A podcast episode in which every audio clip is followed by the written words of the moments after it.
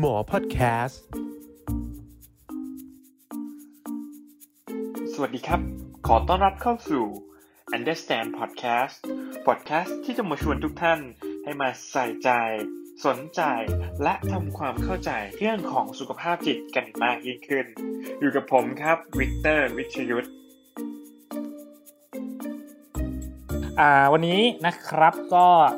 มาพูดคุยกันผ่านไลฟ์นะครับ เราจะมา พูดคุยกันในประเด็นเรื่องของโควิด -19 นะครับ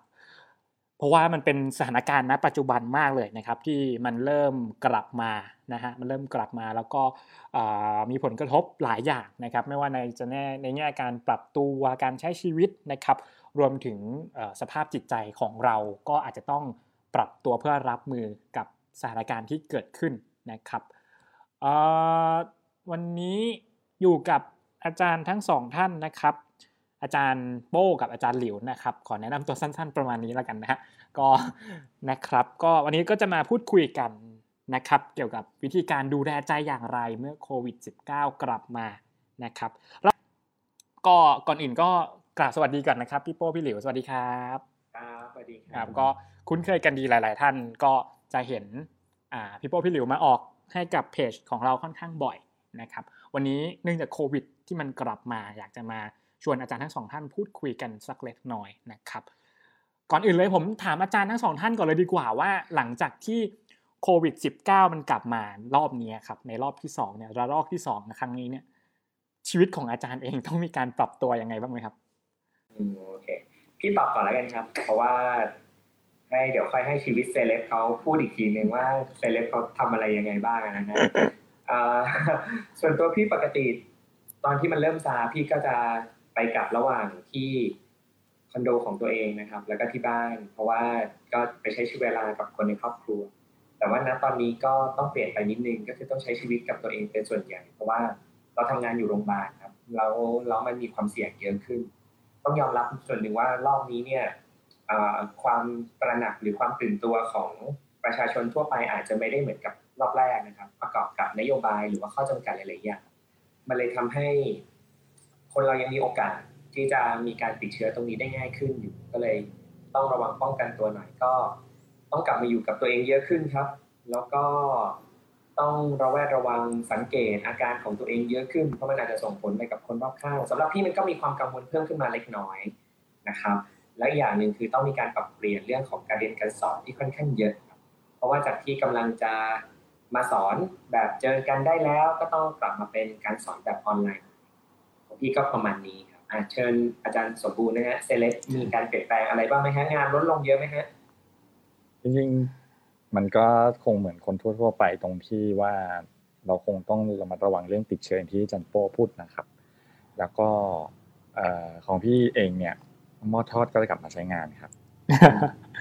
หมอทอดหลังจากที่วางทิ้งไว้ในครัวสักพักใหญ่ก็เริ่มกลับมาเป็นพ่อครัวครับ แล้วก็อันนี้คือส่วนชีวิตประจำวันนะแล้วก็ ในขณะเดียวกันโรงพยาบาลที่ทำงานอยู่เองประจำเนี่ย ก็พยายามให้ให้เราเข้าไปในเฉพาะวันที่จำเป็นครับ เช่นวันที่มีการตรวจรักษาคนไข้นะครับ ถ้าเป็นวันอื่นที่เป็นเรื่องของการเรียนการสอนหรือว่าการประชุมต่างๆ ก็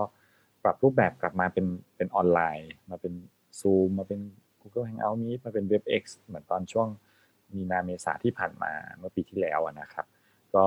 รูปแบบการทำงานก็ก็ก็เปลี่ยนไปแล้วก็ คนไข้เองที่มาตรวจรักษาเนี่ยคนไข้จิตเวชเราเนี่ยนะครับ ก็ก็ลดลดลงนะครับ เพราะว่าคนไข้ก็กลัวติดเชื้อเหมือนกันเนาะไม่ไม่ไม่รู้ว่าใครกลัวใครมากกว่ากัน เพราะว่าเขาจะบอกว่าพื้นที่สีแดงใช่ไหมพื้นที่ควบคุมใช่ไหมซึ่งจริงๆแล้วบรรดาหมอหมอทั้งหลายอยู่ในโรงพยาบาลเนี่ยดีไม่ดีเชื้อที่มีอยู่เนี่ยจะแรงกว่าโควิดก็ได้บางทีเราก็กลัวคนไข้บางทีคนไข้ก็กลัวเราครับ ก็สลับสลับกันกลัว ก็ส่วนอื่นๆ ก็การเรียนการสอนคล้ายๆของอาจารย์โป้ครับ ก็กลับมาเป็นออนไลน์ครับ ก็รู้สึกเห็นใจ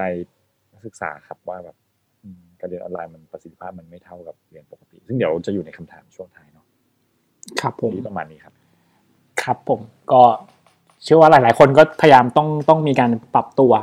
กับวิถีชีวิตที่ที่ต้องเปลี่ยนไปนะครับ ก็ทีนี้มาดูผลกระทบกันบ้างฮะ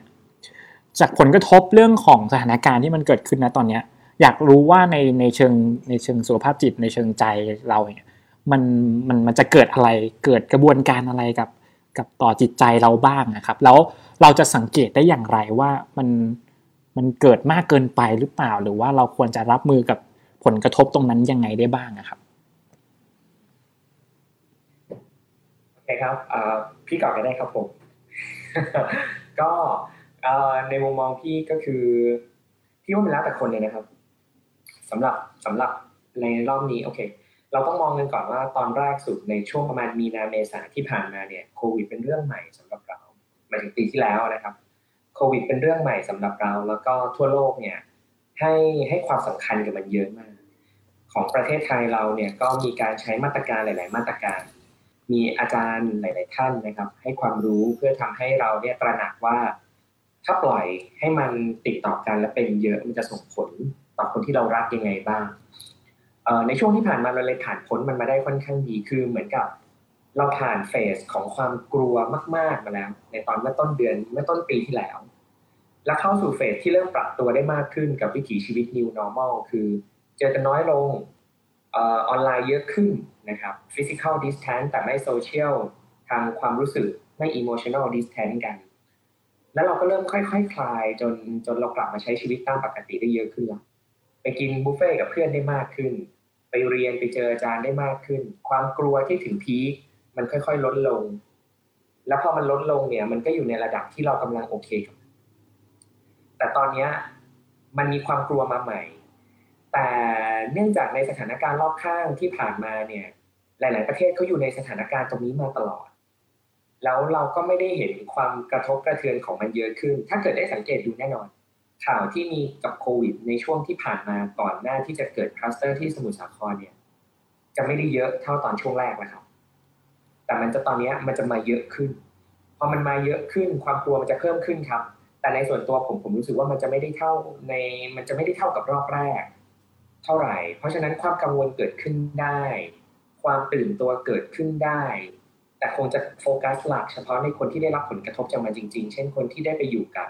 กับจุดจุดที่เป็นพื้นที่เสี่ยง หรือคนที่มีคนในครอบครัวได้รับผลกระทบตรงจุดนี้ แต่ยังมีคนอีกกลุ่มหนึ่งเลยที่อาจจะยังไม่ได้รู้สึกกระทบกระเทือนอะไรกับมันมาก แต่อีกกลุ่มหนึ่งเขาอาจจะกระทบกระเทือนเหมือนกันนะครับ แต่กระทบกระเทือนในแง่ของความหวาดกลัวในเรื่องของทางเศรษฐกิจ ว่าเขาจะต้องได้รับผลกระทบตรงนี้ไหม เขาจะกลับไปขายของไม่ได้ไหมหรือกลุ่มนักเรียนนักศึกษาที่จะได้รับผลกระทบในเรื่องของการหยุดเรียนการเรียนต่อ โดยเฉพาะคนที่กำลังมีช่วงสอบครับ เช่น นักนักเรียนชั้นมัธยมชั้นปีที่ 6 ที่มันจะต้องมีการสอบวัดระดับความรู้เพื่อเข้าเข้าสู่มหาวิทยาลัย หรือนักศึกษาแพทย์เองนะครับ ที่จะมีการสอบเพื่อให้จบได้ใบประกอบโรคศิลป์ก็ต้องมีการเลื่อนสอบออกไป ซึ่งตรงนี้มันน่าจะส่งผลทำให้มันเกิดความกังวล frustrate รู้สึกไม่สบายใจกับมันเยอะขึ้น เพราะฉะนั้นถ้าเราเริ่มรู้ว่าเออเราย้ำคิดกับมันบ่อยจังเราคิดเอออนาคตเราจะเป็นยังไงนะ เริ่มกลัวรับข่าวสารเยอะ วันๆไม่เปิดเรื่องอะไรเลย เปิดแต่ทีวีดูข่าวโควิด ว่ารัฐบาลจะประกาศอะไร จะมีการล็อกดาวน์ไหมจะมีการทำอะไรไหมจุดนั้นอาจจะเริ่มบอกแล้วนะครับ ว่าเรากำลังอินกับสถานการณ์ตรงนั้น ตัวพี่เป็นนะครับ ตัวพี่เป็นเพราะว่ามันส่งผลกระทบต่อเรื่องการเรียนการสอนของพี่ ตอนนั้นพี่ติดตามค่อนข้างเยอะเลย คือดูข่าวเยอะมาก แล้วเวลาดูอะไร เวลาดูหนังหรืออะไรมันจะไม่ได้ค่อยแฮปปี้เท่าไหร่ละอันอันนี้เป็นสิ่งที่เกี่ยวกับอารมณ์ความรู้สึกก็คือพี่รู้สึกว่าเกิดได้ แต่อาจจะไม่ได้มากเท่ารอบแรก แล้วก็สิ่งที่จะบอกได้ว่าเป็นเป็นเราเริ่มนั่นคือเฮ้ยเราติดตามข่าวเยอะว่ะคิดถึงเรื่องนี้เยอะขึ้นกว่าเดิม ซ้ำๆจนรบกวนการใช้ชีวิตเดิมๆที่เราเคยเป็น ดี๋ยวฟังของอาจารย์สมบูรณ์ก่อนแล้วเดี๋ยวเราค่อยมาพูดกันว่าเออเราเราถ้าเกิดมันเป็นเยอะจริงเราจะหาทางจัดการกับมันครับก็เอ่อของพี่เองถ้าต่อจากของพี่โป้ที่อยากจะบอกอย่างนี้ว่า คนหลักจริงๆจริงๆโควิด มันก็เป็นเหมือน เหมือนเรื่องที่เข้ามากระทบชีวิตเราตามตามตามเรื่องอื่น ๆ แหละเหมือนเวลา เหมือนเวลาที่มีเรื่องเครียดที่มันเข้ามาภาวะที่มันเข้ามา กระทบความรู้สึกกระทบใจนะครับ มันเป็นธรรมชาติของเรื่องที่เข้ามากระทบ แล้วเป็นธรรมชาติของมนุษย์ที่ถูกสร้างมาให้รู้จักกันปรับตัวกับเรื่องต่างๆนะครับ จะเห็นว่าถ้าเรานึกย้อนไปเมื่อมีนาหกสามกับมกราคมหกสี่เนี่ย ความรู้สึกของความที่เรากลัวมันเนี่ย เราไม่กลัวเท่าเดิมแล้ว ตอนนี้เราไม่ได้ต้องมานั่งลุ้น มากเท่าไหร่ทุกๆ เที่ยงทุกๆเสือโมงครึ่ง เวลาที่สคบจะออกมาประกาศยอดพอเราเห็นสองร้อยสามร้อยเราก็ เออเออก็สองร้อยสามร้อยคือถ้ามันยังไม่ถึงพันอาจจะรู้สึกเฉยเฉยแล้วก็เมื่อวานมันทะลุหมื่นไปเนี่ยยอดสะสมเนี่ยเราก็เฉยๆนะ คือเราเราก็เริ่มรู้สึกชินอะจริงๆแล้วความเครียดอะไรก้อนอะไรที่มันเข้ามากระทบ แล้วมันกระทบนานๆมันเหมือนกับพอมันคนมันเริ่มชินมันเริ่มไม่กลัวมันเริ่มเฉยๆอะ มันก็เริ่มแบบงั้นงั้นแหละ เริ่มไม่ค่อยกลัวละแต่ว่าตรงเนี้ยน่าสนใจตรงที่ว่าจริง ๆ แล้วพอไม่กลัวเนี่ยนะพอเริ่มรู้สึกว่าเฉยๆกับมันเนี่ย ความระวังตัวมันจะลดลงตามลงไป พอเราไม่กลัวเราก็เริ่มไม่เป็นไรนี่หว่าเออมันไม่ตายนี่หว่ายังไม่มีพอเว้นแต่ว่าวันหนึ่งวันดีคืนดีคนรอบตัว เริ่มมีการสัมผัสเชื้อ หรือว่าเริ่มแบบโอ้โหโควิด เริ่มมาในหมู่บ้านของเราอันเนี้ยอาจจะเริ่มรู้สึกมากขึ้นละ ซึ่งซึ่งต้องต้องต้องชั่งน้ำหนักดีๆ ดังนั้นอันแรกก็คือว่าความกังวลเกี่ยวกับเรื่องติดเชื้อเป็นเรื่องหนึ่ง ซึ่งอาจจะลดน้อยถอยลงในช่วงระยะนี้อันที่สองคือความกังวลจากผลกระทบของการที่มีการระบาดของโรคเกิดขึ้นที่ตะกี้จันโพพูดไปเรื่องของว่าการเรียนต่างๆ แล้วก็เรื่องของเศรษฐกิจคำพูดที่เราได้ยินอยู่บ่อย ๆ เลย หรือรวมทั้งตัวพี่เองที่ตอนนั้นไปไปไปเราได้ยินคนพูดคือว่า ไม่กลัวหรอกติดเชื้อแต่กลัวไม่มีกินมากกว่า ลัวอดตายมากกว่า ซึ่งฟังแล้วรู้สึกโอ้โห เห็นเห็นใจเขาเลยนะครับหรืออย่างวันนู้ที่มีข่าวรอบที่เมื่อสักสองอาทิตย์สองอาทิตย์ที่แล้วที่บอกว่าอาจจะล็อกดาวน์แล้วก็มีเอ่อมีร้านอาหารร้านหนึ่งออกมาโพสต์ลง Facebook ว่า ถ้าจะล็อกดาวน์เขาจะไม่ยอมล็อก เพราะว่าเขาไม่มีจะกินอยู่แล้ว เขามีหนี้สินที่ต้องที่ต้องจัดการ ซึ่งถ้าเราดูเพลินๆแล้วรู้สึกเห็นแก่ตัวว่ะแต่ว่าถ้าเกิดแบบเราไปดูจริงเราเราเห็นใจเขามากเลยนะ เพราะว่ามันมัน คือรัฐบาลพยายามช่วยแต่ยังไงช่วยไงมันคงไม่ทั่วครับการเยียวยามันไม่มันไม่ถึงเนาะดังนั้นมันก็กระทบเป็นวงกว้างไปทั้งหมดความทุกข์ที่มันเกิดจากผลกระทบเนี่ยนะความเครียดที่เกิดผลกระทบเนี่ยมันทำอันตรายความความรุนแรงให้คนคนนั้นมากกว่าเรื่องของกลัวการติดเชื้อด้วยซ้ำซึ่งเราก็เชื่อว่าถ้าเกิดว่าสำรวจปัญหาสถานการณ์สุขภาพจิต หรือเรื่องของความเครียดหรือว่าเรื่องของการฆ่าตัวตายในช่วงเนี้ย น่าจะเยอะมากกว่าช่วงที่แล้ว มากกว่าช่วงระยะเวลาเดียวกันเมื่อปีที่แล้วหรือสองสามปีที่แล้วนะครับ เพราะว่าความเครียดมันสะสมขึ้นมามาก ๆ จริงอันนี้ก็คือในแง่ของว่าสุขภาพจิตที่เกิดขึ้น สัญญาณเตือนใช่ไหมพี่วิกถามถึงสัญญาณเตือนด้วยใช่ไหมครับใช่ครับผมที่สัญญาณเตือนของความเครียดที่เกิดขึ้นมันก็เหมือนความเครียดทั่ว ๆ ไปแหละ คือเนี่ยแหละครับปวดตามที่ต่างๆ มนุษย์ออฟฟิศอย่างเราเนี่ยพวก office syndrome เนี่ยนะครับป วดคอบ่าไหล่ปวดหัว นอนไม่หลับกินอาหารไม่ค่อยอร่อย รู้สึกไม่ค่อย happy เท่าไหร่เนี่ยคืออาการทางกาย หรืออาหารไม่ย่อยท้องเสียบ่อยๆ พวกนี้ก็เป็นได้ทั้งหมดในคนที่แบบเริ่มมีความเครียดขั้นเบื้องต้น แต่ถ้าเกิดว่าเริ่มเครียดเยอะขึ้น อาจจะเป็นเริ่มรู้สึกว่าทำอะไรไม่ค่อยสนุกเท่าเดิม รู้สึกแบบไม่ค่อยมีเรี่ยวมีแรง รู้สึก หรือบางคนขั้นรุนแรงไปถึงก็คิดลบกับตัวเอง คิดโทษตัวเอง คิดไม่อยากมีชีวิตอยู่อะไรพวกนั้นก็จะนำไปสู่เรื่องของภาวะ เครียดวิตกกังวลภาวะซึมเศร้าในอนาคตได้อย่างนั้นมากกว่าครับ อืมครับผม ก็เห็นได้ชัดว่ามันมีผลกระทบทางต่อต่อเรื่องของสภาพจิตใจค่อนข้างมากเหมือนกันนะครับ ไม่ว่าในกรณีของเรื่องตัวโรคเอง หรือว่าในกรณีของวิถีชีวิต หรือว่าผลกระทบด้านอื่น ๆ ที่มันมาจากการที่ต้องปรับตัวกับการรับมือกับสถานการณ์นะครับ ทีนี้ถ้าโอเคเมื่อกี้สังเกตเห็นแล้วสังเกตเห็นแล้วว่ามันมันมีบางอย่างเกิดขึ้นกับ ใจเราเราเริ่มเครียดมาก เราเริ่มรู้สึกแย่รู้สึกกังวลเยอะขึ้นอะไรเงี้ยครับ พอจะมีวิธีรับมือเบื้องต้นไหมครับ เมื่อเกิดอาการดังกล่าว ก็จริงๆเวลาเราจะรับมือกับเรื่องเครียดที่เข้ามามันก็เหมือนเรื่องทั่วไปนะครับอย่างแรกคือเรารู้ตัวก่อนว่าเรากำลังเครียดนะคือเวลาเราเครียดเราไม่ค่อยรู้ตัวว่าเรากำลังเครียด แล้วเราก็ ลืมว่าเรากำลังรู้สึกอะไร จนกระทั่งอาการทางกาย อาการทางใจมันเข้ามาเนี่ยมันก็เป็นสัญญาณที่เห็นชัดว่าเออแบบเรากำลังเครียดมากอันนั้นเริ่มจากหนึ่งรู้ตัวก่อนว่ากำลังเครียดสองคือ ก็ลองไปดูเวลาชีวิตเราปกติอะครับ ว่าเวลาเราเครียดเราทำอะไร แล้วมัน work นะเอาอันที่ทำเรา work นะเช่นอ่านหนังสืออ่านเล่นออกกำลังกาย กินข้าวดูหนังดูซีรีส์เล่น social media อะไรพวกนี้ทำแล้วเคย work ก็ทำพวกนี้ไปก่อนทั้งหมดเลย แต่ว่าเราไม่ได้พูดถึงพวกการใช้สารเสพติดต่างๆนะครับ กินเหล้าสูบบุหรี่หรือว่าสารเสพติดอื่นนี้ก็ไม่ไม่มันมัน work ระยะสั้นแต่ระยะยาวมันก็คงไม่ค่อย workแต่ถ้าแบบเบาๆนิดๆหน่อยๆอาจจะพอได้แต่จริงๆก็ไม่ค่อยแนะนำเพราะช่วงนี้พวกที่ hangout ต่างๆก็กลายเป็นที่ที่ทำให้เกิดการติดเชื้อขึ้นเนาะเออที่แบบเออแบบปิดที่เชียงใหม่ไปที่หนึ่งตอนนู้นหรือว่า hotspot ต่างๆ ที่เกิดในกรุงเทพก็เกิดจากสถานบันเทิงทั้งหลายพวกนี้ครับก็อาจจะไม่ค่อย work ดังนั้นก็คงต้องระวังวิธีการคลายความเครียดที่ไม่ที่ไม่ค่อย health ที่ไม่ค่อยไม่ค่อย healthy ที่ไม่ค่อยทำให้เกิดประโยชน์กับร่างกายในระยะยาวครับก็ประมาณนี้สำหรับสองสองข้อจันโป้ต่อเลยครับ ครับครับ ก็เพิ่มเติมจากอาจารย์หลิวนิดเดียวครับ ก็คือว่า ส่วนหนึ่งที่ทำให้เกิดความเครียดมากก็อาจจะเป็นความกังวลนะครับ ความกังวลว่าเราจะใช้ชีวิตต่อไปยังไง ถ้าสมมติเป็นนักศึกษาก็โอเค เราจะต้องเรียนยังไง เราจะต้องปรับตัวยังไง หรือถ้าเป็นคนทำงานก็จะจะต้องใช้ชีวิตต่อยังไงสำหรับผมผมแนะนำว่า รับดูรับรู้ข่าวสารได้ครับ แต่เอาแต่พอประมาณ แล้วก็อาจจะต้องมีวิจารณญาณในการรับรับรับสื่อหรือจะแชร์สื่อด้วยสักเล็กน้อย อย่ารับมาแล้วแชร์หมด เพราะในบางเรื่องอาจจะอาจจะไม่ใช่ข้อเท็จจริงทั้งหมดนะครับ แล้วก็ถ้าชวนคิดอยู่กับอารมณ์ไปแล้ว อย่างที่อาจารย์หลิวบอก พยายามจัดการกับอารมณ์ไปแล้ว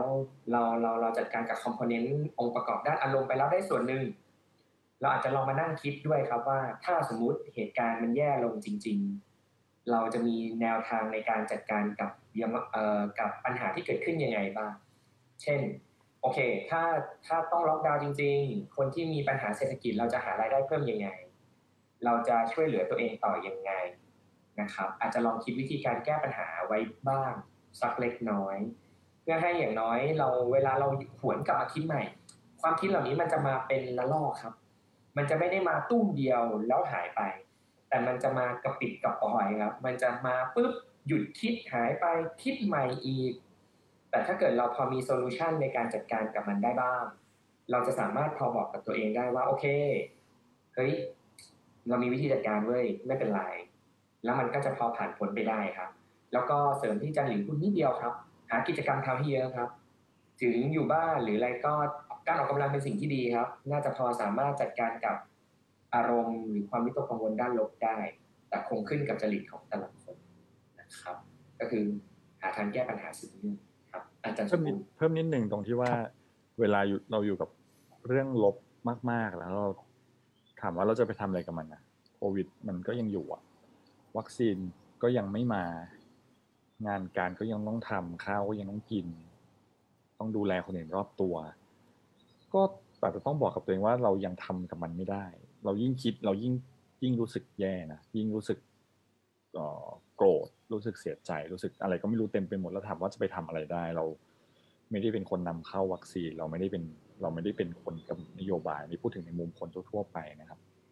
เวลาที่มันมีอะไรที่เขาบอกว่าเวลาที่อะไรที่มันมีเรื่องลบมากๆ แล้วเราจัดการอะไรไม่ได้อะให้เราไปมองหาเรื่องที่มันเป็นพลังด้านบวก มันเหมือนกับเรามี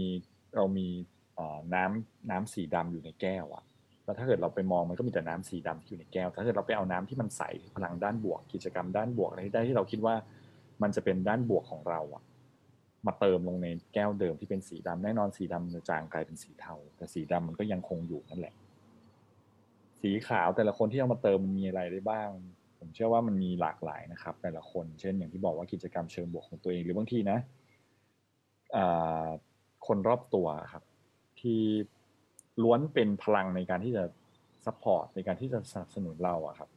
ชีวิตเราเติบโตมา 20 30 40 50 60 ปีต่างๆ นานาเนี่ย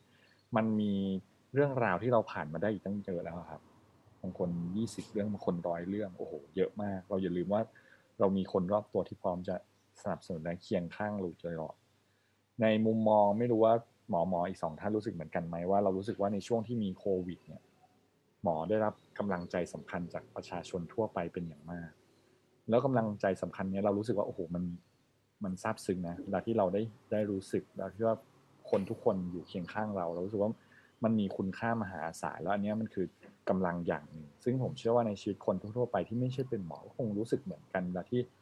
เราได้รับกำลังใจได้รับคำง่ายๆเช่นแบบเออสู้ๆนะ หรือแบบเออแบบเรามีอะไรให้ช่วยบอกนะเออหรือแบบเวลาที่ ต่างคนทำงานอดิเรกแล้วกลายมาเป็นอาชีพขายได้ในช่วงนี้ออนไลน์อะแล้วเวลาเราเข้าไปเห็นเราก็อยากซื้อเราก็อยากช่วยนะแล้วคนที่ปลายทางที่เขาได้รับกำลังใจมันก็รู้สึกว่ามันเป็นมุมมองด้านบวก แล้วผมเชื่อว่าไอ้มุมมองด้านบวกเนี่ยมันจะไปดึงพลังด้านบวกที่ทุกทุกคนมีอยู่ในตัวให้ขึ้นมาได้ ซึ่งแต่ละคนผมเชื่อว่ามันมีอยู่เพียงแต่ว่าเวลาที่มันตกใจเวลาที่มันอยู่ในวิกฤตมันมองไม่ค่อยเห็น ดังนั้นจะบอกว่ากลับมาที่ว่าตั้งสติ คำพูดง่ายๆเลยที่ทำยากนะครับ ตั้งสติพอเรารู้ว่าเราเครียด เรารู้ว่าเราไม่โอเค แล้วเรากลับมาที่ว่าเฮ้ยใจเย็นๆก่อนนั่งอยู่กับตัวเอง สงบสงบตัวเองสักพักหายใจเข้าออกสามทีเลยก็ว่าไปนะครับแล้วช่วยให้เราสงบได้แล้วเราก็จะได้เห็นว่ามันมีพลังด้านบวกที่มันช่วย support เราสมบูรณ์ดูมีอารมณ์ร่วมค่อนข้างเยอะนะครับ ก็ เป็นกำลังใจให้อาจารย์นะฮะให้อาจารย์ฝ่าฟันกับสิ่งเลวร้ายต่อไปได้นะครับผมแบบนี้ครับก็รู้สึกดีนะครับแค่ได้รับการ supportโอ้ครับผมไม่ธรรมชาติอย่างมากนะฮะครับก็พอดีมีมีคนแชร์ความคิดเห็นเข้ามานะครับ คุณเอ่อผมอ่านผิดหรือเปล่าไม่แน่ใจนะครับเอ่อหญิงหญิงเฟียนะครับ มานานะครับ ก็บอกว่าโดยส่วนตัวเราเป็นเหมือนผู้นำครอบครัวค่ะ กระทบที่สุดคือเรื่องรายได้ที่ลดลงทำให้ดูแลครอบครัวได้ไม่เต็มที่แบบแต่ก่อน แต่ว่าใช้วิธีการพูดคุยกับครอบครัวให้เข้าใจถึงสถานการณ์ แล้วก็ใช้วิธีการยอมรับความจริงว่าเกิดต้องเกิดการเปลี่ยนแปลงค่ะอืมประมาณนี้นะครับ ก็ขอบคุณที่ที่แชร์เข้ามานะครับ ก็ถ้าท่านอื่นมีท่านไหนอยากจะแชร์ว่าตอนนี้เราดูแลใจอย่างไรบ้าง ก็สามารถที่จะ พิมพ์เข้ามาในคอมเมนต์ได้นะครับ ก็ขอบคุณมากนะครับ เป็นกำลังใจให้ด้วยเหมือนกันนะครับ มาสู่คำถามถัดไปครับ ว่าถ้าในกรณีที่เมื่อกี้เราสังเกตตัวเอง แล้วเราก็หาวิธีรับมือกับตัวเองนะครับ และถ้าในทางกลับกันครับ เราสังเกตเห็นคนรอบๆตัว เริ่มได้รับผลกระทบค่อนข้างเยอะ เริ่มดูเครียดดูกังวลค่อนข้างเยอะ อยากจะสอบถามว่า เราพอจะมีวิธีอะไรช่วยเหลือคนรอบๆตัวตรงนี้บ้างครับ เป็นหลักที่ว่าเราเราคงรับฟังก่อนนะครับเอ่อให้เขาได้ระบายความรู้สึกหรือให้เขาได้พูดคุยอารมณ์ของเขาออกมา ทั้งทั้งอารมณ์ด้านลบ ความกลัว ความกังวล ความเศร้า ความโกรธต่างๆ แต่ก็เหมือนเดิมมันจะย้อนกลับไปสู่หลักการในการรับฟังจริงๆเป็นการรับฟังอย่างลึกซึ้งนะครับ ก็คือ ฟังโดยไม่ได้ตัดสิน ฟังโดยไม่ได้ไปแสดงความคิดเห็นก่อนในในตอนแรกว่าเอ้ยฉันไม่เห็นด้วยนะ ที่เธอคิดแบบนี้อย่าพึ่งก่อนนะฮะก็คือฟังเขาก่อนว่าเขารู้สึกยังไงเขาคิดยังไง ให้เขาได้ระบายก่อน ถ้าเกิดว่าเป็นบุคคลที่มีความสัมพันธ์กับเราแล้ว ต้องช่วยกันจัดการกับปัญหา ก็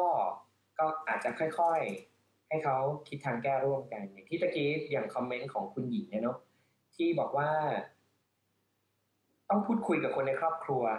แล้วก็ยอมรับกับสิ่งที่มันเป็นคือผมรู้สึกพี่พี่รู้สึกว่าตรงนั้นน่ะคุณหญิงน่าจะผ่านการจัดการอะไรกับตัวเองมาค่อนข้างเยอะแล้วอะเลยสามารถที่จะยอมรับกับสิ่งที่เกิดขึ้นนั่นถือว่าเจ๋งมากนะครับ ซึ่งถือว่าเจ๋งมาก แล้วก็ไม่ใช่ว่าทุกคนจะไปถึงจุดจุดนั้นได้ บางคนจะหยุดอยู่แค่อารมณ์ ยังไม่ได้ไปถึงวิธีการในการแก้ปัญหาหรือว่าวิธีการจัดการ เพราะฉะนั้นรับฟังก่อนครับ ถ้าเขามีปัญหา แล้วก็ค่อยๆแอบสอบอารมณ์เขาแล้วพอเขาได้จัดการกับอารมณ์ไปได้สักพักหนึ่งเขาอาจจะคิดวิธีการของเขาได้ด้วยตัวเองครับพี่เองจริงก็คล้ายๆกันคืออย่างแรกคือคนรอบตัวที่ที่เริ่มสังเกตคือ เราอยากจะเข้าใจเขาอะอยากจะเข้าใจ คนที่อยู่ตรงหน้าที่เราอยากจะเข้าไปช่วย วิธีการจะไปเข้าใจมันก็คงแตกต่างและหลากหลาย โดยส่วนใหญ่แล้วที่เราบอกก็อย่างที่จันโป้บอกไปก็คือว่าให้เข้าไปฟัง เข้าไปฟังแล้วมันอาจจะwork บ้างไม่ work บ้าง บางคนอาจจะไม่ชอบให้ฟัง ก็วิธีอื่นเสนอเพิ่มเติม เช่นก็ชวนไปทำกิจกรรมอื่นที่สนุกแต่ไม่ติดเชื้อนะครับ ชวนไปทำกิจกรรมอื่นที่สนุกแล้วก็ social distancing ได้ เช่นทำอาหารร่วมกันในครอบครัวก็ได้นะครับ ถ้าเราเดิมเราเคยทำอยู่แล้ว วนไปออกกำลังกาย ชวนมานั่งดูซีรีส์ด้วยกันในบ้าน ฉลองที่เราได้อยู่บ้านพร้อมหน้าพร้อมตาอะไรอย่างนี้ก็ได้ครับ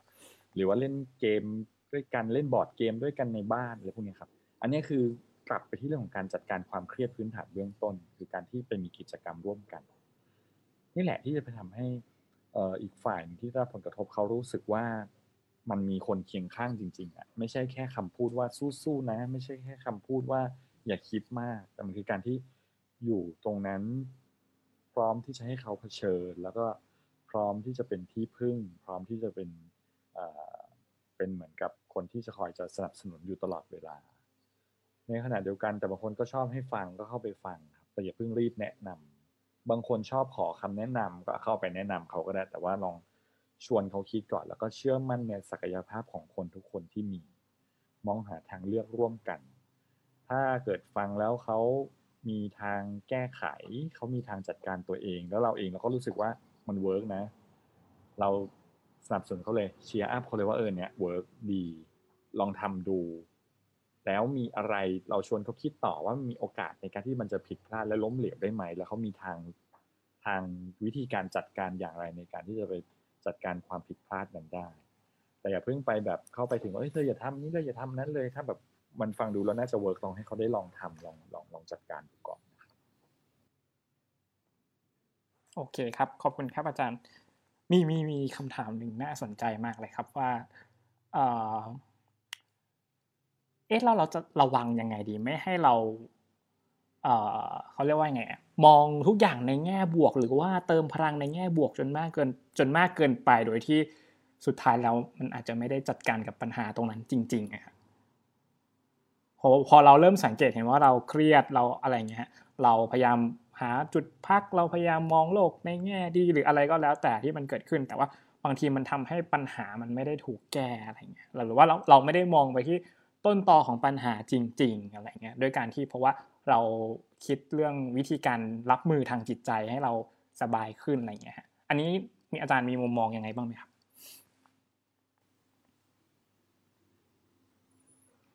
่า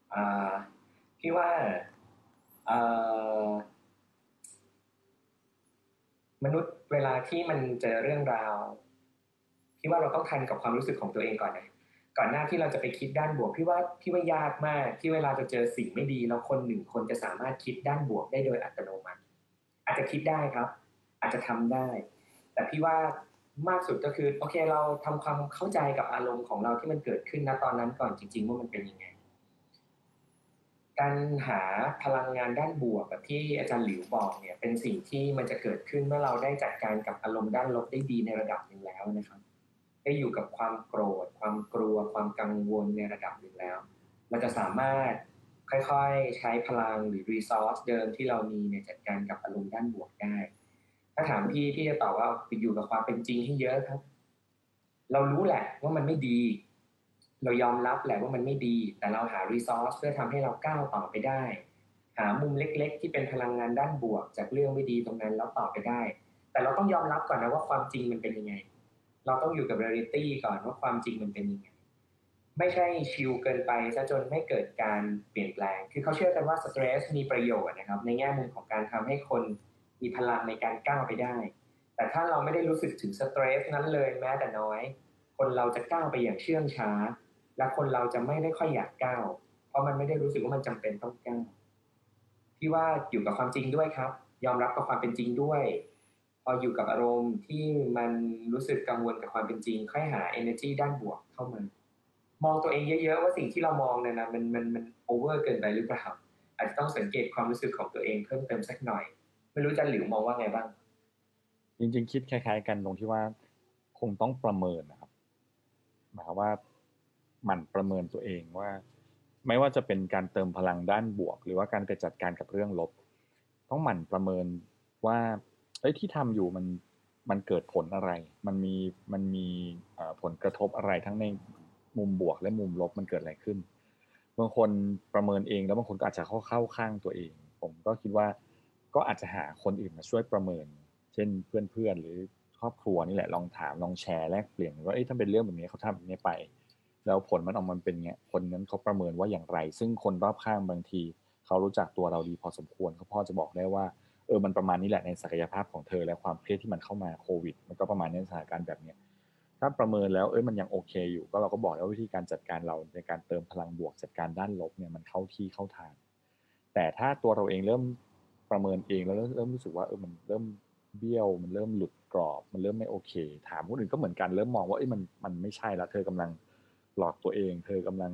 บวกเยอะเกินไปเธอกำลังอยู่ในทุ่งลาเวนเดอร์อย่างเงี้ยทั้งนั้นก็ต้องกลับมา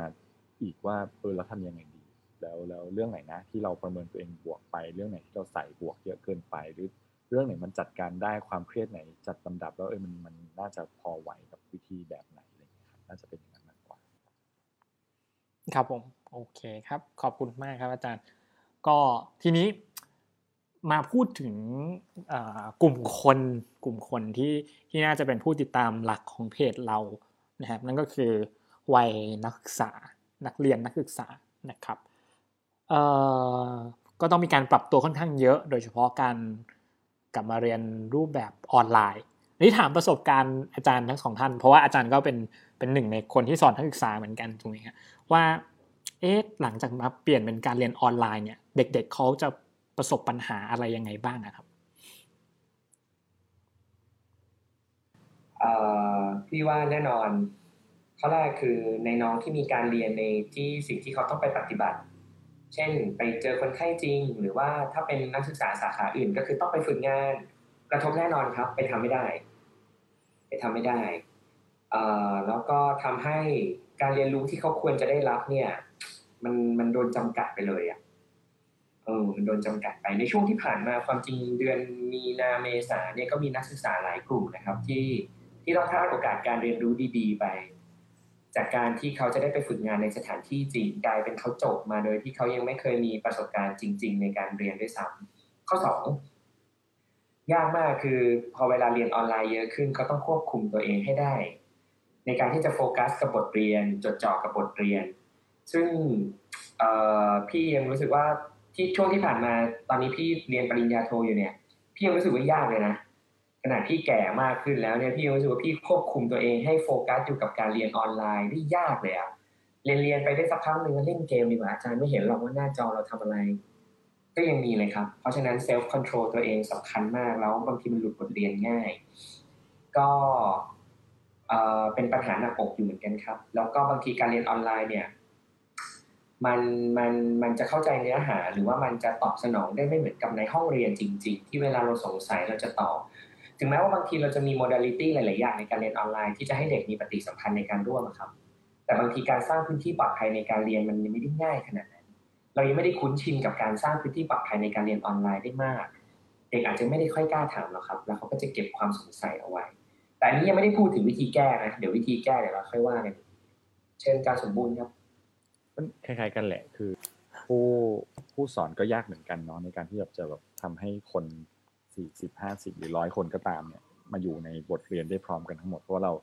ก็ไม่รู้จะไปดูเขายังไง ถ้าอยู่ในห้องเรายังดูได้ว่าใครสนใจหรือไม่สนใจอย่างนี้ไลฟ์อยู่อย่างเงี้ยคนทางบ้านฟังอยู่อาจจะเปิดอย่างอื่นทำไปด้วยกวาดบ้านไปด้วยทำอะไรไปด้วยก็อาจจะไม่ได้ไม่ได้เนื้อหาทั้งหมดที่เราที่เรากำลังพูดถึงกันอยู่ใช่ไหมครับเอ่อแล้วก็ในขณะเดียวกันเรื่องของอุปกรณ์ก็มีผลนะ คืออย่างเนี้ยไลฟ์วันนี้ก็กระตุกใช่ป่ะภาพไม่ดีเพราะอะไรเพราะอุปกรณ์มันไม่ดีเนี่ยเดสแตนเงินทุนมันน้อยอย่างเงี้ยนะครับดังนั้นใครเดี๋ยวเดี๋ยวก่อนเดี๋ยวเดี๋ยวเดี๋ยวก่อนนะเราเราคุยกันเรื่อง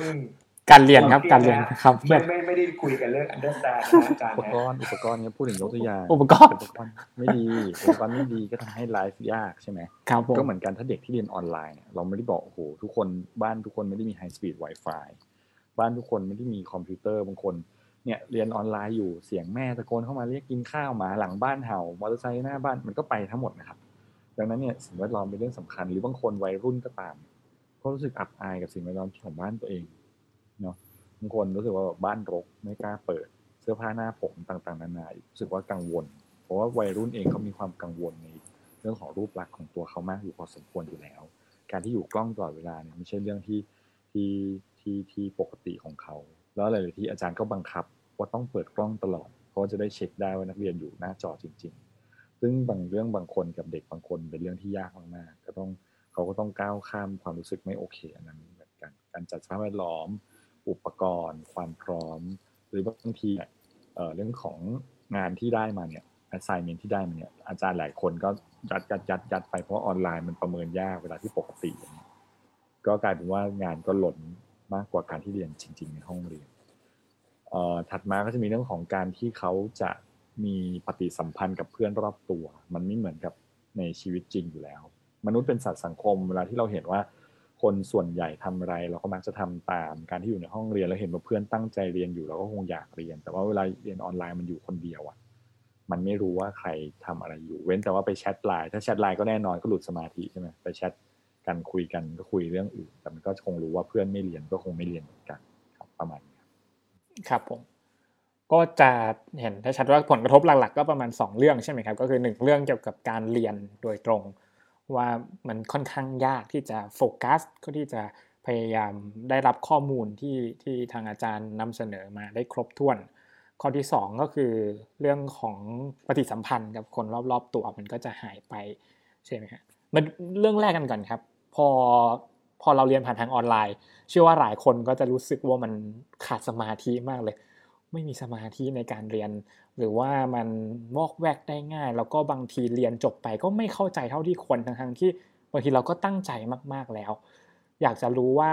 พอจะมีวิธีแก้ยังไงที่เป็นเคล็ดลับบ้างไหมครับ อาจารย์ที่อยากจะฝากถึงน้องๆฮะทิ้งตอบก่อนได้ไหมฮะครับอขอขอทิ้งตอบก่อนในมุมของผู้สอนด้วย เดี๋ยวในมุมเด็กให้ไปฟังอาจารย์สมบูรณ์นะฮะ แกเป็นจิตเวชเด็กและวัยรุ่นแกเชี่ยวชาญตรงนี้เยอะมากครับผมพี่พี่พี่ตอบในแง่มุมของอาจารย์สอนก่อนแล้วกันฮะสำหรับอาจารย์ที่อาจจะมีโอกาสได้ฟังไลฟ์หรือไปฟังย้อนหลังนะครับ พี่ว่าองค์ประกอบในการจะทำให้การเรียนออนไลน์มันไปได้ดีเนี่ยมันอาจจะประกอบด้วยสามอย่าง อย่างแรกคือผู้สอนนะครับ อย่างที่สองคือผู้เรียนนะฮะอย่างที่สามคือระบบครับ ผู้สอนเนี่ยจะต้องเข้าใจธรรมชาติของการเรียนออนไลน์ก่อนว่า ถึงแม้ว่าเราจะสอนในเด็กโตเนี่ยแต่เราก็ต้องมีกลยุทธ์มีเทคนิคมีวิธีการ คือทำยังไงก็ได้ให้เสริมสร้างการ engagement ในการเรียนออนไลน์ให้ได้มากที่สุดนะครับ เช่น การมี task เป็นระยะระยะ สอนเนี่ย attention span ของมนุษย์เราโดยเฉพาะนักศึกษาเนี่ยจะอยู่ที่ประมาณ 15 นาที ไม่เกิน 20 นาทีเราเรียนข้อมูลประมาณ 15-20 นาทีปุ๊บ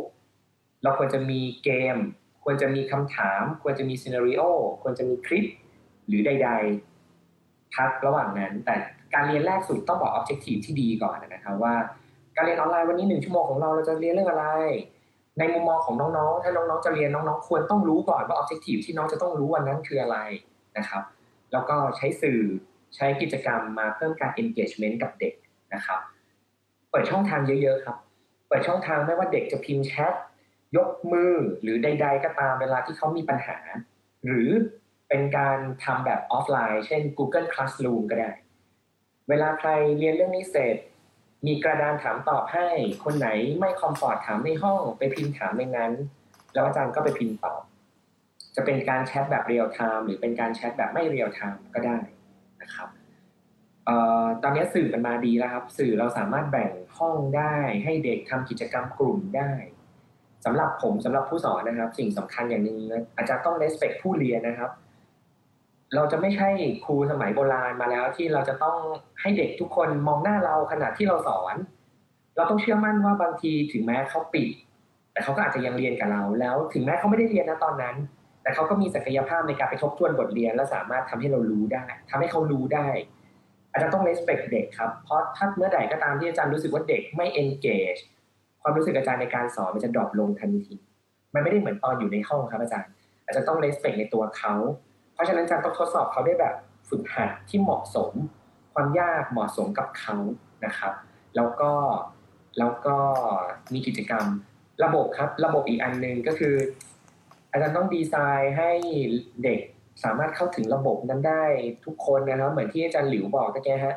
เด็กบางคนเขาไม่ได้มีทุนทรัพย์เยอะที่จะมี Wi-Fi อาจารย์อาจจะต้องให้ให้ให้โอกาสเด็กในการที่เด็กบางคนอาจจะเปิดหน้ากล้องไม่ได้อะครับ เพราะว่าถ้าใช้ 4G อย่างเงี้ยมันก็กินเน็ตเขาเยอะ อาจารย์ต้อง respect เขาอาจารย์ต้องมีแนวทางออฟไลน์อื่น ๆ ที่ให้เด็กสามารถใช้ได้ ระบบการสอบหรือการประเมินผลที่เสถียรโดยที่ไม่ได้อินเวดเด็กเยอะมาก ผมว่าตรงนี้ถ้าเกิดอาจารย์ปรับกับเด็กได้เยอะเนี่ย อาจารย์น่าจะช่วยเด็กได้เยอะเลยทีเดียว แล้วก็การเรียนออนไลน์น่าจะมีประสิทธิภาพมากขึ้น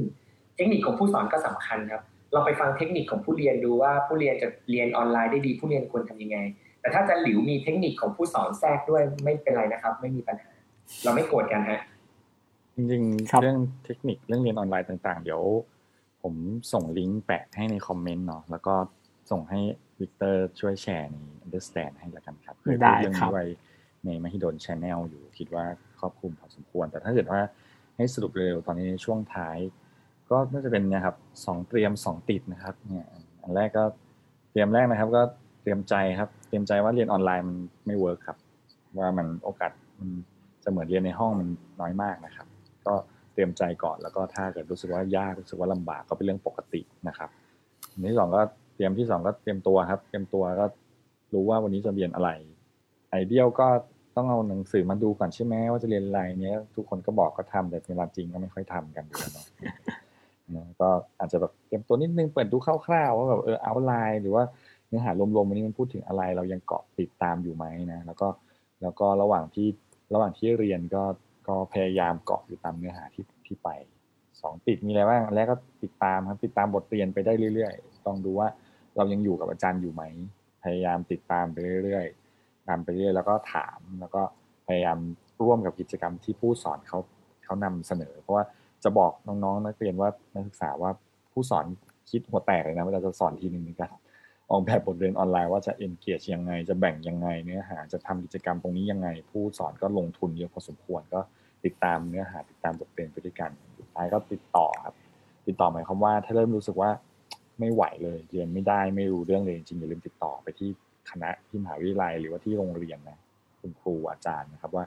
หนูไม่ไหวแล้วค่ะช่วยหนูหน่อยไม่งั้นหนูไม่รอดแน่นอน คิดว่านี่เป็นเบื้องต้นของฝั่งผู้เรียนครับ ขอเสริมนิดเดียวได้ไหมฮะอาจารย์หลิวครับเอ่อการเรียนออนไลน์เนี่ยเป็นการเรียนที่ต้องใช้สมาธิและพลังงานสูงนะครับ บางทีเวลาที่เด็กเรียนออนไลน์เป็นประจำเด็กจะใช้ชีวิตด้วยตัวเองเยอะ เช่น นอนดึกตื่นสาย ถ้าวันไหนมีเรียนออนไลน์อยากให้พักผ่อนให้พอนะ ให้น้อง manage เวลาให้ดี ถ้าน้อง manage เวลาได้ดี น้องจะมีพลังในการเรียนออนไลน์ได้เพราะการเรียนออนไลน์เดี๋ยวขอแค่นี้เองครับอาจารย์ ครับผมอย่าลืมไปติดตามลิงก์ที่พี่หลิวจะแปะนะฮะเพราะว่าลิงก์นั้นมีวิทยากรมีชื่อเสียงมาพูดด้วยปะครับพี่หลิวครับมีคนเดียวโอเคครับขายของกันซิ่งหน้านะฮะโอเคครับผมเรียกว่าคำถามนี้เหมือนเป็นคำถามของพี่หลิวนะให้สัมภาษณ์เรื่องนี้บ่อยนะครับ ผมโอเคฮะก็โอเค ก็คิดว่าน่าจะได้เคล็ดลับทั้งฝั่งของผู้สอนแล้วก็ในส่วนของน้องๆนักศึกษาด้วย นะครับเรื่องของว่าทำยังไงให้สามารถเรียนได้อย่างมีประสิทธิภาพมากขึ้น แล้วในแง่ของปฏิสัมพันธ์ความสัมพันธ์ล่ะครับ เชื่อว่าหลายๆ คนพอต้องเรียนอยู่กับที่บ้าน ก็อาจจะได้พบเจอเพื่อนๆน้อยลง อาจจะได้พบปะกับเพื่อนน้อยลง เพราะว่าไม่ได้ไปเจอกันที่มหาวิทยาลัยหรือโรงเรียน มีวิธีไหนที่จะทำให้ปฏิสัมพันธ์เหล่านี้มันยังคงอยู่แล้วก็ไม่มีเกิดผลกระทบที่ตามมา บ้างไหมครับอยากจะเรียนสอบถามอาจารย์ทั้งสองท่านครับก็เดี๋ยวนี้ง่ายเนาะก็เนี่ยครับออนไลน์แพลตฟอร์มต่างๆมีมากมายวิดีโอคอลเนาะหรือว่าเด็กๆก็ชอบลง IG Story ใช่ไหมเออเวลาที่ลง Story เนี่ยเราก็เห็นแล้วว่าเพื่อนทำอะไรอยู่ทำอะไรอยู่ในบ้านทำอะไรไปเที่ยวไหนไปยังไง ในช่วงที่เป็น new normal พวกนี้นะครับในช่วงโควิดเนี่ยเราได้เห็นเพื่อนก็ทำให้เรายังคอนเนคกันอยู่นะครับเราก็ยังไม่ห่างเหินกันทางอารมณ์ความรู้สึกเรารู้สึกว่า เราได้มีประสบการณ์ร่วมกัน มีเรื่องมาคุยกันในแชทต่ออีกว่าว่าไปร้านนี้มาเป็นไงมาเป็นไงบ้างแกนู่นนี่นั่นโนนเขาบอกว่าอย่างนี้โอ้ดูซีรีส์เรื่องนี้ที่แชร์ลง Facebook เออเป็นไงบ้างนู่นนี่นั่นเขาว่าสนุกเขาว่าไม่สนุกอะไรก็ว่าไปเนี้ยมันคือการที่ทำให้เรารู้สึกว่าเราไม่ห่างจากจากเพื่อน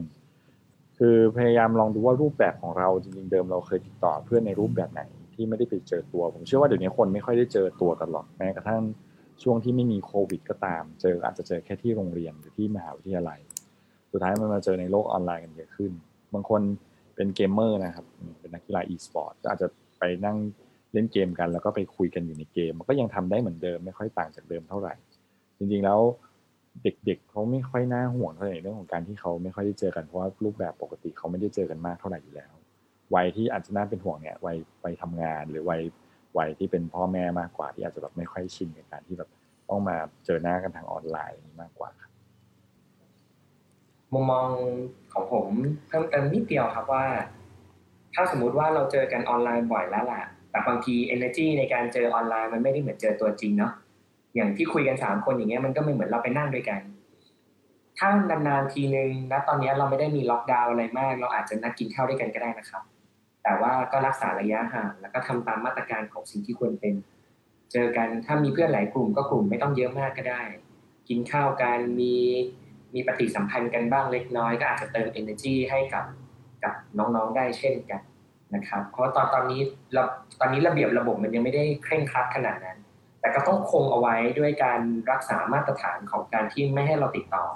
ในด้านของโรคโควิดนะครับ ครับผมก็ถ้าเรียกว่าได้ได้เคล็ดลับอีกเหมือนกันนะฮะว่าทำยังไงนะไม่ว่าจะเป็นเชิงออนไลน์หรือว่าไปเจอตัวกันนะครับ แต่ว่าถ้า สมมติว่าอยากหาเพื่อนใหม่ ๆ ก็ทักมาได้ที่เพจ Understand นะครับ เรายินดีคุยด้วยนะครับ เป็นเพื่อนใหม่ของ เป็นเพื่อนใหม่ของทุกๆ คนนะฮะ ของน้องๆ ทุกคนนะฮะ มีหลายคนครับ มีหลายคนวิกเลือกไหมฮะ อะไรนะฮะ วิกเลือกไหมครับ ไม่เลือกครับ คุยคุยได้หมดทุกคนครับผม ใช่ครับโอเคหรือถ้ามีคำถามอะไรก็สอบถามมาได้เพราะว่าเป็นเป็นเพื่อนทางใจอีกช่องทางหนึ่งนะฮะ ก็สามารถคุยกับพวกเราได้นะครับ เชื่อว่า วันนี้ก็พูดคุยกันมาค่อนข้างเยอะพอสมควรนะครับ สุดท้ายแล้วครับคำถามสุดท้ายแล้วครับว่า ถ้าสมมติว่าโควิด มันผลกระทบร้ายแรงมากจริง รู้สึกไม่ไหวต้องการความช่วยเหลือรู้สึกว่าจัดการด้วยตัวเองไม่ได้แล้ว มีช่องทางไหนที่สามารถที่จะเข้าถึงการช่วยเหลือตรงนั้นได้บ้างครับหลายทางนะครับก็คงขึ้นอยู่กับว่าเป็นเป้าหมายเป็นใครนะครับ ถ้าเป็นกลุ่มนักเรียนนักศึกษาก็หลายช่องทางเลยครับ พูดคุยกับ ฝ่ายกิจการนักศึกษาของสถาบันนั้นๆ ก็ได้นะครับ นักเรียนเนี่ยส่วนใหญ่จะมี แต่ถ้าเกิดว่าไม่มีนะครับ ก็เรื่องแบบนี้ไม่ใช่เรื่อง ไม่ใช่เรื่องที่น่าปิดกั้นนะครับ พบแพทย์ได้นะครับ พบจิตแพทย์ได้จิตแพทย์ไม่ได้จำเป็นว่าต้องไม่สบายถึงไปนะครับ เราแค่รู้สึกว่าโอ้มันมันมันทำให้กระทบกระเทือนการใช้ชีวิตเรามากจริง ๆ ไปพบได้เลยนะครับไปพบได้เลยพูดคุยครับ คุณหมอเขาจะช่วยประเมินเบื้องต้นให้นะครับ อันนี้ก็เช่นเดียวกันกับประชาชนทั่วไปที่อาจจะไม่ได้มีอาจารย์หรือว่ากิจการนักศึกษาที่ที่เป็นคนช่วยเหลือดูแลนะครับ ถ้ารู้สึกตัวเองไม่มั่นใจ สามารถพบจิตแพทย์ได้ แต่ถ้าเกิดว่าไม่สะดวกความจริงมีช่องทางเยอะแยะซึ่งทางเพจเพจ Understand ก็เคยแชร์ไว้เรื่องของช่องทางการปรึกษาปัญหาสุขภาพจิตนะครับ จะมีเบอร์โทรศัพท์ต่างๆนะครับ ที่จะเป็นเบอร์ที่พร้อมรับคำปรึกพร้อมรับปัญหาแล้วก็ให้คำปรึกษาเบื้องต้นนะครับ ไม่ว่าจะเป็นสายด่วนกรมสุขภาพจิตเอง สมาคมสมาลิตันนะครับ หรืออาจจะมีอีกหลาย ๆ หน่วยงานเลย ซึ่งก็อาจจะรบกวนวิลองทิ้งโพสต์เอาไว้เหมือนเดิมก็ได้นะครับ ว่าสามารถติดต่อใครได้บ้างนะครับพี่หลิวเสริมตรงไหนไหมครับไม่ไม่มีครับจันโป๊พูดได้ดีมากๆแล้วครับ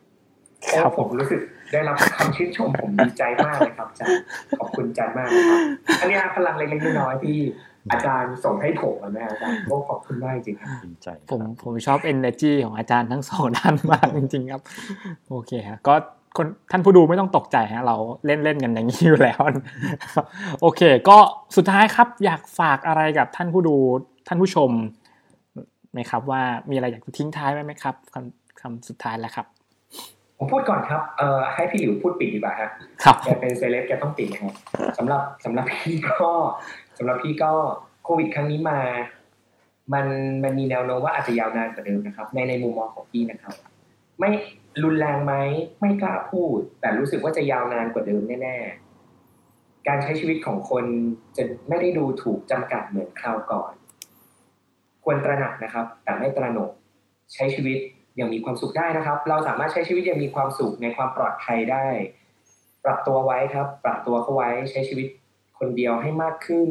ป้องกันคนที่เรารักได้มากขึ้นนะครับ แล้วเดี๋ยวมันจะผ่านพ้นไปได้ครับ แล้วก็มีปัญหาอะไรก็ลองมาพูดคุยกันในเพจ Understand ครับอย่างที่บอกครับ ก็อยากให้มองว่าโควิดเป็นเป็นเหมือนเพื่อนที่เข้ามาอยู่กับเรา แล้วเดี๋ยวเขาก็อยู่นานหน่อยไปเมื่อไหร่ไม่รู้หรือไม่ไปก็ไม่รู้ อืมแต่ก็ก็เราคงไม่ได้ตายก่อนโควิด ถ้ามันไม่ได้รุนแรงมากนะ ก็อยู่กับมันไปก่อนครับทำอะไรกับมันยังไม่ค่อยได้ ก็มองหาเพื่อนรอบตัว แล้วก็รู้ข้อจำกัด แล้วก็รู้พลังด้านบวกของตัวเองเยอะๆนะครับ แล้วก็ห่วงใยคนรอบข้างนะครับ ห่วงใยตัวเองและห่วงใยคนรอบข้าง ทุกทุกคนเผชิญปัญหา เรื่องเดียวกันอยู่ทั้งโลกในตอนนี้ เราไม่ได้แย่อยู่คนเดียวนะครับ แล้วก็ เดินทางไปกับมันใช้ชีวิตไปกับมันปรับตัวปรับใจเยอะๆครับครับผมก็วันนี้ก็โอ้โหดีใจมากๆเลยครับ ได้ได้มาพูดคุยกับอาจารย์ทั้งสองท่านนะครับ แล้วก็ขอบคุณทุกทุกความคิดเห็นนะครับที่ที่ที่พิมพ์เข้ามารวมถึง